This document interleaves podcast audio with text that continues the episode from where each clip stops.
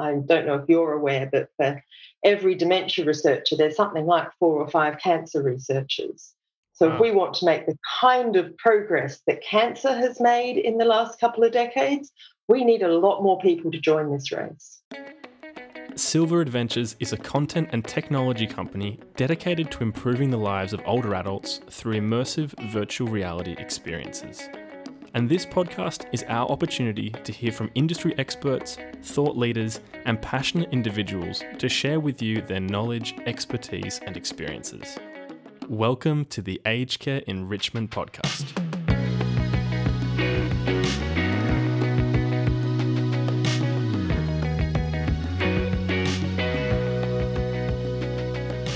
I'm your host, Ashton Eve, and welcome back to Season 2. We're kicking off the season with a bang as we have three guests for this first episode, and they're all here on behalf of Race Against Dementia, Sir Jackie Stewart's charity helping kickstart dementia research across the globe. Joining us today is Penny Moyle, the CEO of Race Against Dementia. She spent over 20 years working in the field of business psychology and has been working with Race Against Dementia, or RAD, since 2018. Penny's on the program today to share a bit about her story, about RAD's mission, and introduce two new postdoctoral fellows whose research has been funded by Race Against Dementia and Dementia Australia.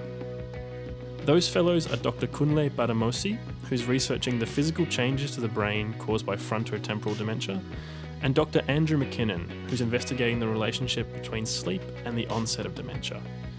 That's a very basic overview, but Kunle and Andrew will both go into much more detail about the specifics of their research and what it could mean for the future of dementia treatment and prevention. It's a jam packed episode, so I hope you enjoyed this conversation with Penny Moyle, Dr. Kunle Bademosi, and Dr. Andrew McKinnon. Penny, thank you so much for joining us today on the podcast. Thanks very much for having me, Ash. Can we start uh, with a little bit about your background and how you came to work with Race Against Dementia? Sure. So my background is actually as a business psychologist. That was, I guess, my my first career. Um, I worked uh, in that area for nearly 20 years and only latterly have come to working in a dementia charity that came about because the company I was working for was sold at the end of 2016. So I was looking for a new challenge and something meaningful to do. And I was talking to a colleague who happened to be a headhunter and was also involved in the dementia world. And she said to me, Have you ever thought about working for a charity? And I went, well, That could be interesting. And she introduced me to Sir Jackie, and my life changed. Fantastic. So you had no experience of working with a charity before Race Against Dementia? No experience of working for a charity, but experience of being a CEO and managing a, a medium sized business. We had about 200 employees. So the biggest change for me is that I went from managing about 150 to 200 employees to being myself and one other person. Wow, that is a big change. Um, was there much of a difference between working for a for profit company as opposed to working for a charity? I think yeah, charities have different rules and regulations. So that's was a whole new learning for me. There was also just learning about the dementia world, about the disease, about the science, about the sort of global statistics and all that kind of stuff. So that was new content, I guess. But I think for me, the biggest thing was going from having, you know, a marketing team to do marketing for me to going, oh, I, I do everything. That that's interesting.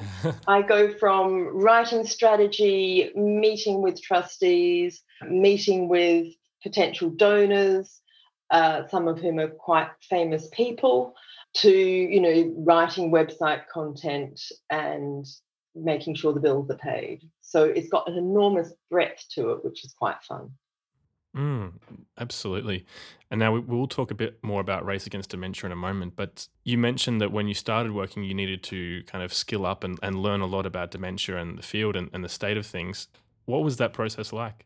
Well, one of the great things was that this headhunter that I referenced has also written a book about dementia. She said she, when her mother was diagnosed with dementia, she wished there'd been a book to give her that introduction. So after her mother sadly passed away, she wrote that book.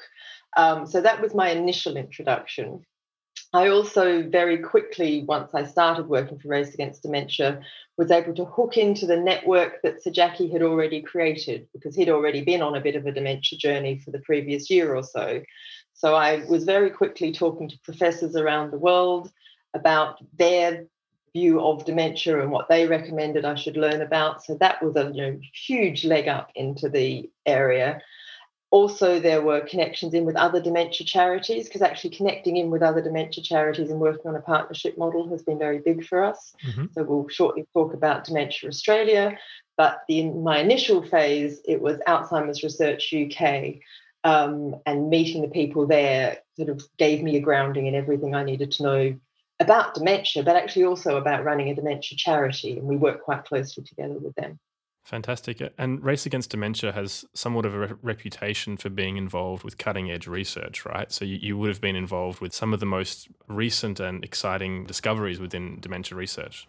Yeah, mean, I think Sir Jackie's sort of reason to start up Race Against Dementia is he just felt that all the effort that has been put in so far clearly hasn't given us any disease modifying treatments. And that, of course, was a huge disappointment for the whole Stewart family when Lady Helen Stewart was diagnosed, that there weren't treatments um, that they could try out or do anything with. So, so Jackie really wanted to change that.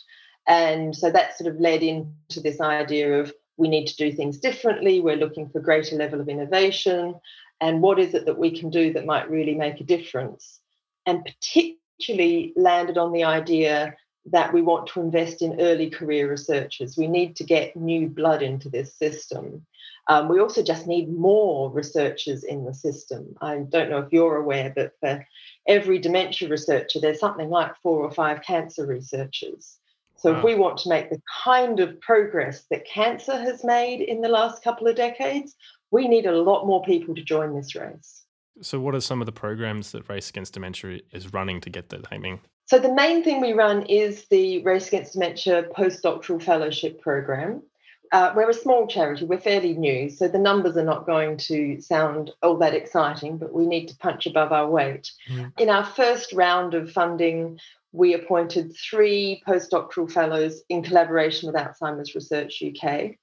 Then we fairly quickly appointed one at the Mayo Clinic in Rochester, Minnesota. Mm-hmm.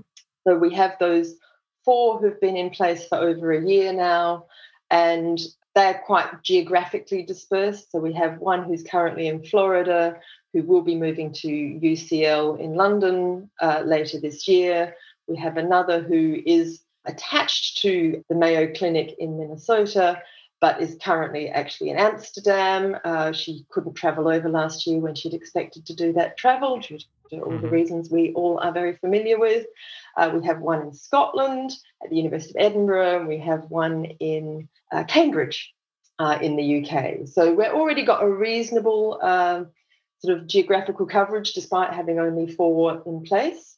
That must be quite exciting to have this be a worldwide worldwide endeavor.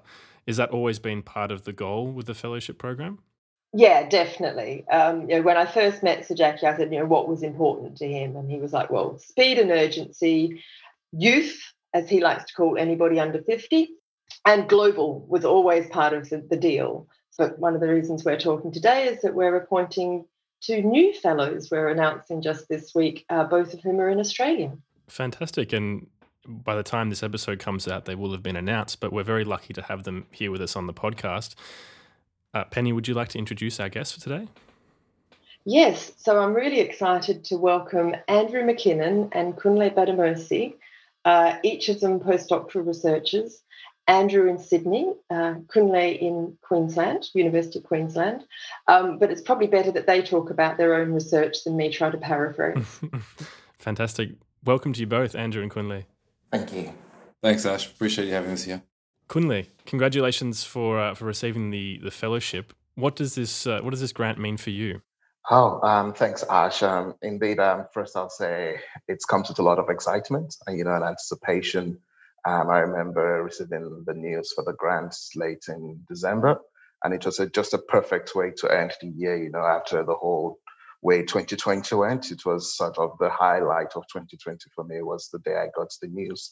And it gives me lots of, you know, opportunities. One is that I'm able to continue to do what I actually love doing, which is actually asking scientifically relevant questions, not just scientifically relevant, but also uh, questions that are relevant for the society And we know the impacts dementia has on people around us, not just in terms of the numbers, um, but also in terms of the cost, the emotional cost, the financial cost, you know. And in many ways, I see myself as being well positioned by this postdoctoral fellowship from Race Against Dementia in partnership with um, Dementia Australia Research Foundation Fellowship positions me to be in this place to be able to answer these um, major questions in the field of dementia. Um, and I think that's perfectly links onto, it gives me the opportunity to work um, in this environment where I have the best people in the field um, of dementia here in Queensland who also collaborate with other people all around the world. So, so it essentially builds my network, ensures I'm able to help society and actually and keep doing what I actually love doing, which has always been a motto for me that I have to really enjoy what I'm doing and the questions I'm asking. There are things I'm looking forward to, you know, to asking and finding solutions to them. Yeah. Fantastic. And I had a, a, brief look at your the research that you're proposing, and it's way above my my knowledge. Can you give us a, a little overview of, of what it is that you're going to be, the questions that you're going to be asking? Okay, so, so, so specifically, uh, I'm looking at um, questions on dementia, but not just any type of dementia, but specifically the type called the frontotemporal dementia. Mm-hmm. And this is a type which um, I think is the second most leading cause of dementia in people who are just under 65 who live with any type of dementia. And a key feature is that actually in, in these people, you have a loss of specific parts of the brain that's the frontal part of the brain and the temporal part of the brain, hence the name frontotemporal dementia. In normal conditions, they control your mood, your social behavior, your personality, language, and, and speech is generally. So when this part starts to sort of get compromised and undergoes a deterioration, we have a sudden onset of changing behavior, change in speech patterns, change in mood, and so my question sort of comes in into exactly what we have on ground at the moment. As Penny mentioned earlier, there's at the moment no cure. There's actually no treatment, no drug t- therapy at all for, for frontotemporal dementia. And the big question is um, why? And the answer is simple. We don't know what causes FTD. But one thing we know is that there's certain proteins in the body um, which function properly, when functioning properly, keeps the body in good health. But in FTD or in frontotemporal dementia, what happens is that these proteins start to clump up. So you can imagine, you know, what should be one suddenly becomes like 100 all in one small space. So these proteins essentially clump up. And that makes things very difficult for the brain because when they clump up, ultimately they become very toxic to the brain. And essentially that's what leads to the brain parts and the frontal parts and temporal parts dying. So here's what my research is about. My research involves actually looking at those proteins. Now, these proteins we've known we've known for a while that they clump, but we've never seen them before. So, so I make use of what we call advanced imaging tools. Um, they're this sort of imaging tools that have almost about 10 million times the magnification that of a standard digital camera. So it means I can actually zoom in in very great details to see these proteins. And all I want to ask is simple: What happens to these proteins before the clump? What happens while they're clumping, and what happens after they've clumped. And that's just um, one of the key parts of my research questions. Yeah, amazing. So it sounds like if you can get some sort of understanding of where they come from, what they're doing, where they're going, maybe you can understand one of the causes that's leading to FTD. Exactly. Wow. And then perhaps if we're lucky, leading to a treatment, if we can understand how to deal with these protein clumps. Yes, and, and that's the second part of my research where um, so the body actually has a way to deal with these things naturally. It has something which is like a waste disposal machinery that either recycles or actually just destroys the clumps. But in FTD, this machinery is compromised. So the second part, which um, perfectly um, leads on to you know thinking of therapeutic strategies, will be for me to look at this machinery that is compromised and see what drugs actually could help this machinery to keep on working in recycling or degrading this protein clumps, which should not um, should not be in the body. Yep. Great. Now, circling back to what Penny said before about trying to bring people into the field of dementia research, is your background in dementia research or are you just newly in the field? Well, I'd say not brand new, but I'm still like about three years in, into the field of dementia. So my research, my doctorate was all about understanding how general anesthetics work. And I was using these advanced imaging tools and I was able to get these very novel, nice answers to how drugs like propofol and etomidate and isoflurane work during surgery. And that's led me on to move to Belgium where I was introduced to the field of Parkinson's disease, and that was my introduction to dementia field. And as we know, Parkinson's disease is the second leading cause, you know, of dementia after Alzheimer's. And so there, I started to sort of understand the premotor symptoms that occur in Parkinson's, where 20 or 30 years before people have symptoms such as sleep fragmentation, um, loss of smell, way before any motor symptoms start. And my investigation was focused on that. And essentially, what I'm doing now in FTD research is I'm taking my skill from my PhD, where I've looked at this advanced imaging tool, as well as my experience with dementia and Parkinson's disease, and using it to answer a question on frontotemporal dementia. That's great. And Penny, that must be a, a really nice, Kunle's research must be a nice example of being able to take skilled individuals who have, you know, a know-how and experience in a different field and, and then bringing them into dementia research. Absolutely. And I think, you know, not only does that, you know, help with the numbers game of just bringing more people into the dementia research space, but it's that thing of thinking differently, bringing people who've been thinking about something else and how do they apply that to the problem of dementia. So, yeah, perfect example. Now, Andrew, uh, congratulations as well. You've also received this postdoctorate fellowship. Yeah, thank you. It's been an absolute pleasure. I'm really grateful and very excited to join the team. I do, Sir Jackie's sort of vision to apply the high performance elements of F1 to dementia research, I find is a particularly intriguing approach which may hopefully ultimately streamline dementia research and allow the breakthroughs to be made at a more rapid pace. What I particularly like about this fellowship and a long, long time ago in another life, I, w- I did a business degree. Uh, so I come from a business background in marketing management. And further on, I went on to psychology and, and cognitive neuroscience. But I can see the parallels and I can see that there's, there's great potential there for, for, for the two to be combined. And I think that we're very fortunate in receiving these fellowships that we're going to be able to engage with minds not just in academia, but across industry, external stakeholders, policymakers, and so on because I think this is going to be very helpful, not just in sort of disseminating the importance, but also allowing for integration of expert knowledge across a diverse number of fields to, to move dementia research forward. Maybe it's a case of whilst there are other postdoctorate fellowships out there, this is somewhat smart money because it's connecting you to to really high powered people in this field of research and and Sir Jackie's personal, you know, his motivation to really tackle this problem head on. It's great. You're listening to the Aged Care Enrichment Podcast, brought to you by Silver Adventures. We're on a mission to examine ways to improve the quality of care and the quality of life for seniors.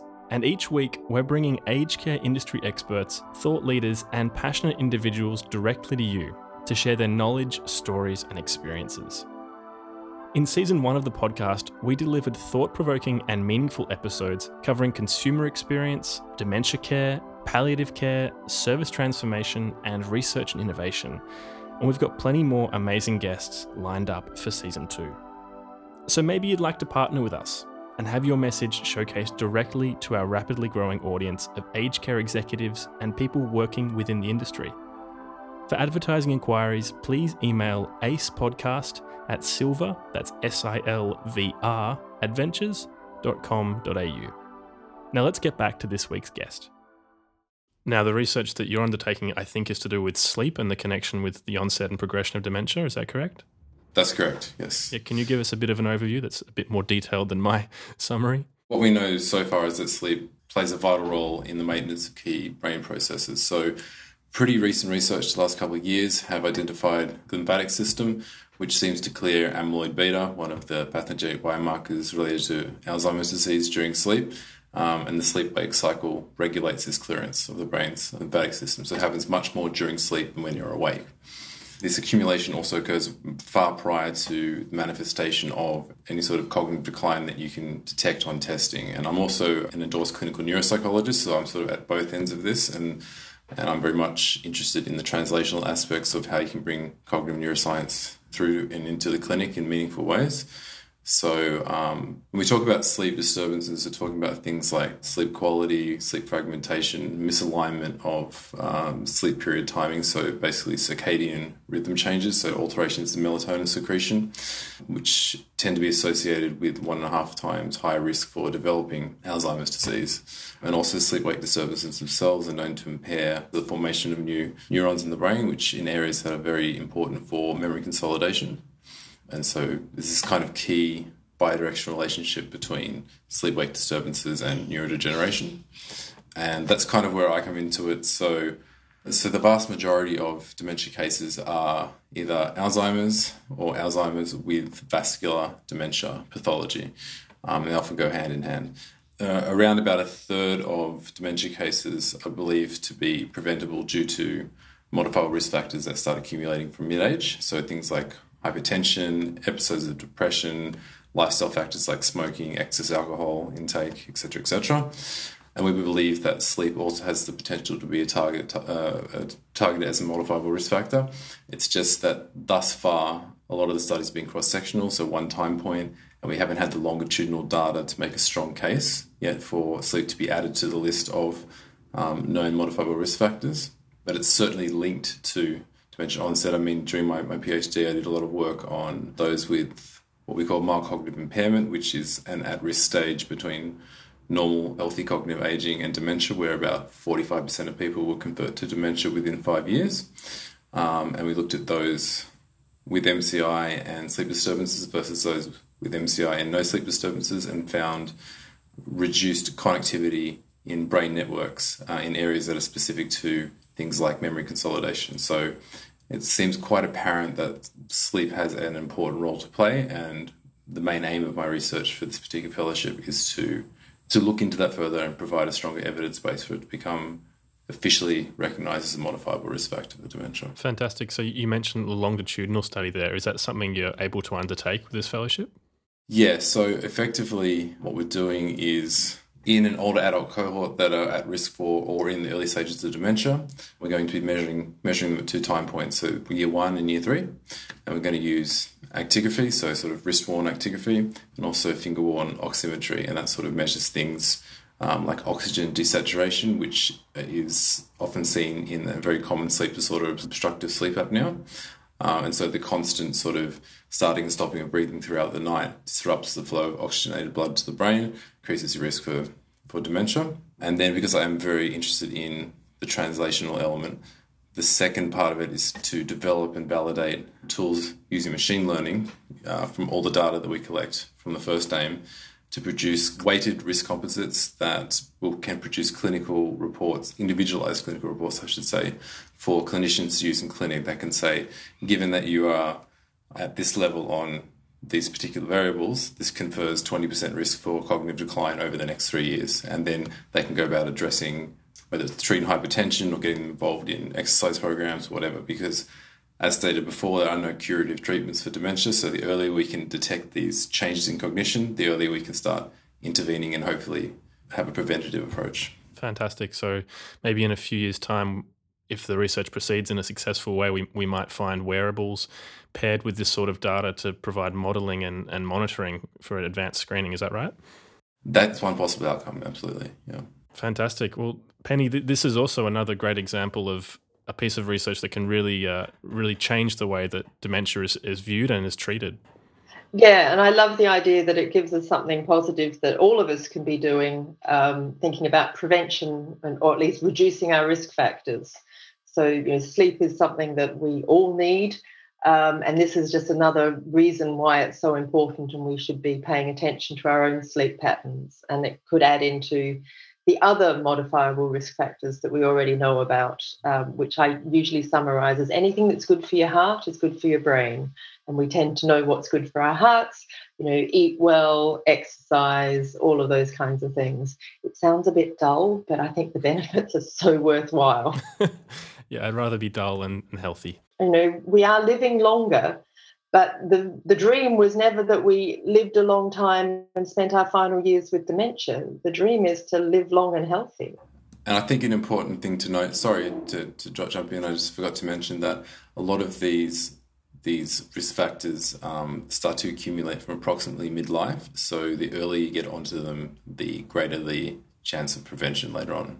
Yeah, that this is where that longitudinal study is really coming into play here, and we can we can start getting data earlier and earlier. So, uh, anyone feel free to jump in on this question, but this was possible also through Dementia Australia's partnership with Race Against Dementia. What was the the application process like? Kunle or Andrew, if you want to if you want to lead here. Okay, maybe I'll start. So, um, as I mentioned, I was I got some experience working in Parkinson's disease in Belgium, and I moved back to Australia right in the middle of COVID. Um, I arrived in Australia on the 31st of July, um, to start a sort of one year contract or less, about nine months contract. And I remember talking with my current um, boss, um, Adam Walker, about potential fellowships to apply for. And it was like, oh, there's actually a fellowship to apply for, which is due in three weeks' time. So I was right in the middle of the, my hotel where I was reading up on frontotemporal dementia um, uh, while I was in the quarantine, and I was writing. I knew a lot, of, a lot about it, but then to sort of come up with a project and to come up with a research questions, my aims, my milestones, and essentially write it all, get feedback, and actually go, go through the whole submission process. It was indeed, you know, pretty surprised I could get this done, you know, in, in a short while of about three weeks, which for me was a great experience because I had previously had experience writing uh, applying for a fellowship and writing within a short time interval as well. So, so that was great. And I think I especially loved the interview um, component where after we're selected, a couple of us had to be interviewed. I really enjoyed that because it gave me the opportunity to interact, not just in the context of trying to to defend or um, my research questions, but also just to you know put it out there and get the feeling from others as to how excited other people could be about what I'm also excited about. So the whole process from writing to actually getting um, a positive response was very very great for me. Penny, can you jump in here and, and give us an idea of what you were looking for in these interviews? So I think we look at uh, essentially three things. We're looking for the right person. So we're looking for people who, you know, have demonstrated that they are, you know, brilliant at science. We're looking for them to have an exciting and innovative project. That was what Kunle was busy working on while in quarantine. I love that he made great use of that period of isolation. And then we're wanting to make sure they're in the right place, that they're in an institution that can support the particular project that they're working on those that's kind of what happens, I guess, in the written review process. And I'm not sure if we said, but we had over 40 applications for these two positions. So there was quite a lot of work that went into the pre-interview stage of working out who met the criteria of those sort of three areas. And then in the interview, we are looking for that kind of spark of something different and, and engagement in this idea of connection with Formula One. So we haven't talked much yet about that connection, but each of the research fellows in our program get connected with uh, Formula One at least at a high level, but they also have a mentor who are either in Formula One or some other kind of high tech commercial enterprise, just to give some sense of ways of doing things differently and particularly ways of doing things more quickly and in a more streamlined way. So that was something we could talk about a bit in interview and gauge, you know, to make sure really that any prospective fellow knew what they were signing up to. What they will get is the grant, and it's nice to get some money to have the research done, but they also need to engage in this idea of being part of a developmental program, connecting with the other fellows in other parts of the world, and particularly connecting with F1 and what that might be able to bring into their research and approach. Yeah, can can you share some of the um, some of the impacts that have been made by these connections with F1 and with previous fellows? Yeah, so working with McLaren, without going into too much detail, so McLaren or all the Formula One teams do this. They all have lots of sensors on the, the car and indeed on the, the driver in the car so they have a lot of sort of tech around that, and indeed that how to analyze the massive amounts of data that come in from you having lots of sensors on an, an object or a person. So there are a couple of different applications coming out of that potentially for us. One is potentially using that sensor technology with people with dementia to be able to track them day to day and what they're doing and what their activity levels are like. I think you mentioned a Fitbit earlier. So that kind of stuff, but a, a bit more mm-hmm. and then analyzing that because then you can get a much better sense as a clinician of what's going on with that person than you get when you just meet them periodically one on one. So that's a, an interesting application.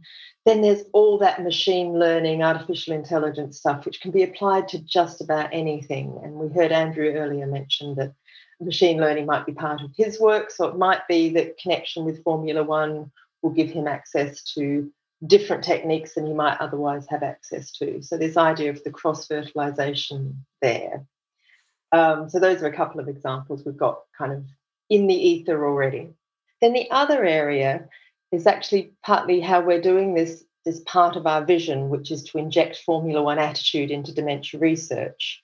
So when we started looking at that early on with our first uh, cohort of fellows, we were aided by a professor from Cranfield University, Mark Jenkins, who's made a study of what makes for successful Formula One teams.